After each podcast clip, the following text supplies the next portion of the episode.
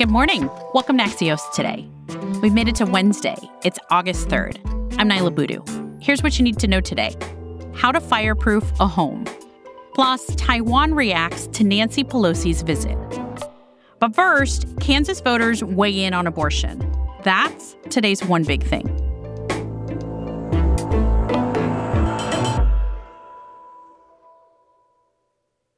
Last night, Kansas voters decisively rejected an anti abortion constitutional amendment. It was the first time voters have cast ballots on this issue since the Supreme Court overturned Roe v. Wade. And the vote was closely watched for what it could tell us about broader American sentiment on abortion rights. Axios healthcare reporter Oriana Gonzalez has more. Good morning, Oriana. Hi, Niala. There are a few other states that have put this ballot on the issue, but does last night in Kansas give us a sense of where voters stand? Yeah. So this definitely isn't the first time that a state has attempted to do this. We have to remember there are already four states Alabama, Louisiana, Tennessee, and West Virginia that have amended their state constitutions to prohibit any protections for abortion rights.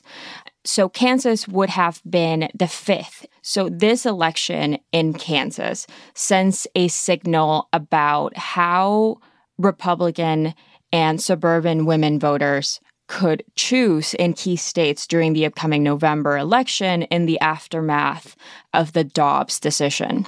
So, how do abortion rights currently stand in Kansas, knowing that Roe versus Wade does not exist anymore? And what would this amendment have done? So, in Kansas, currently, abortion is legal up until the 22nd week of pregnancy. Before this Dobbs decision, back in 2019, the Kansas State Supreme Court in decided in a case that abortion access is guaranteed by the state's constitution. What the amendment would have done, and I'm quoting, it would have said the constitution of the state of Kansas does not require government funding of abortion and does not create or secure a right of abortion. So it's not an explicit ban or prohibition on abortion. However, it would have opened up the playing field for Kansas state lawmakers to introduce, pass, and enact a abortion ban. Where else could we see abortion related amendments on the ballot for this in November for the general election?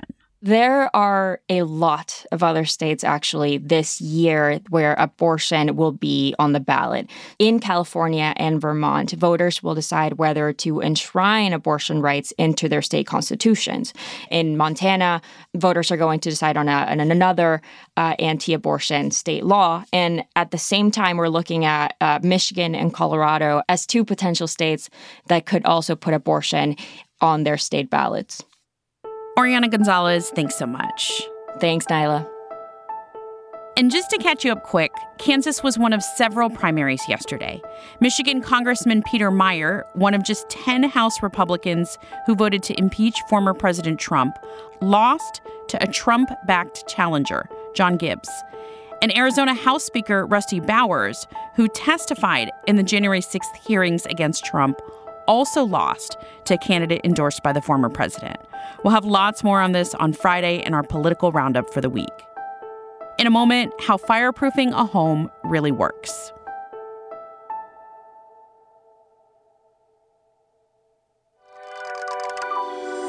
Welcome back to Axios Today. I'm Niala Boodhoo. The McKinney fire continues to rage in Northern California. It's the state's largest of the year and has killed at least four people and forced thousands to evacuate. With wildfires threatening homes across the western United States, we asked NPR's Lauren Sommer what we know about fireproofing. And she joins us from the Bay Area. Hey, Lauren, welcome to Axios today. Hey, thanks for having me. Lauren, let's start with some of the basics here. How do most homes actually catch on fire? Right. We seem to have this image in our mind of like the fire marches up to your front door and kind of consumes a house. That's not actually how it happens. The majority of homes are caught by embers. They're kind of blown way ahead of the fire, half a mile ahead by the wind and these little embers can land on a house maybe gets stuck in like a gutter full of leaves or gets caught in the roof and that's how a home ignites so is fireproofing something as simple as trying to protect those embers from getting into a house? Yeah, you think of it if one of those lands, you don't want your materials to ignite. Some of the ways to make a house fire resistant are kind of the big things. Like if you're going to replace your roof, right? That's a big one, or the siding. But some of the stuff is pretty small. You can make sure that your attic vents, those little openings in the top of your attic, are covered in a mesh so that the embers can't get in. The area right around your house is very important. So, not having mulch there, having gravel, making sure there's not flammable brush that's going to carry those flames right up into the roof of your house.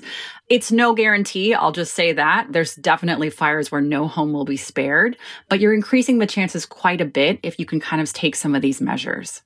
How expensive is this? There have been many studies done. Some show to do these kinds of wildfire building codes, as they're known, can actually be done about the same cost as not doing them at all. And that's because some of these materials are actually a little bit cheaper than what you might use otherwise. Lauren, obviously, we talked about the fire that's happening in California. Are there efforts in specific states to actually change the building codes to make them fireproof, like how we have hurricane and earthquake codes?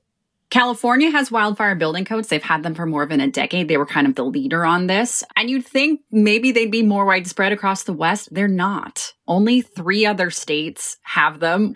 But in other states, there's been a lot of pushback, and a lot of it has come from the home builders industry. They're concerned it will add too much cost. Um, some of it comes from local government groups that want to see local control about building codes and not statewide control there's just a lot of pushback against that idea.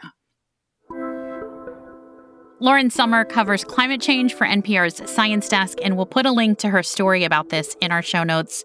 Thanks, Lauren. It's great to have you on Axios today. Thanks for having me.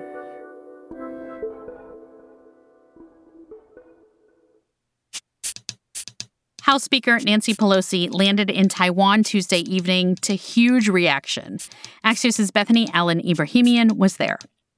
Quite a crowd gathered outside the Grand Hyatt Hotel in Taipei late Tuesday night, waiting for Nancy Pelosi to arrive. The iconic Taipei 101 skyscraper, which is right next to that hotel, was lit up with bilingual messages welcoming her to Taiwan. There were two groups of protesters one for Pelosi's visit and one against Pelosi's visit. They were holding signs and shouting slogans at each other, trying to drown the other side out. There were dozens of police lining the streets, maybe even up to a hundred, very strong security presence. One of the protesters, a woman named Li Tairong, told me that she opposed Pelosi's visit because she didn't want war. I want peace. I don't want that woman to come interfere in our politics. Another protester, a man named Peter Wu, told me that he supported Pelosi's visit because she supported democracy. Democracy around the world is facing serious danger from the Chinese Communist Party, Wu said. It's important for Taiwanese to stand up and make their demands known. We're not afraid of China's reaction. When Pelosi's motorcade pulled up to the hotel around 11:30 p.m., a cheer rose up from the crowd and people were calling out, "Welcome to Taiwan" and "Taiwan Jiayou," which means "Go Taiwan." Bethany Allen Ebrahimian covers China for Axios.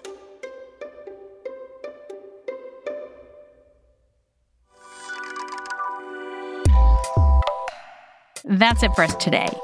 We'd love it if you could follow Axios today wherever you get your podcasts. That way you won't miss an episode.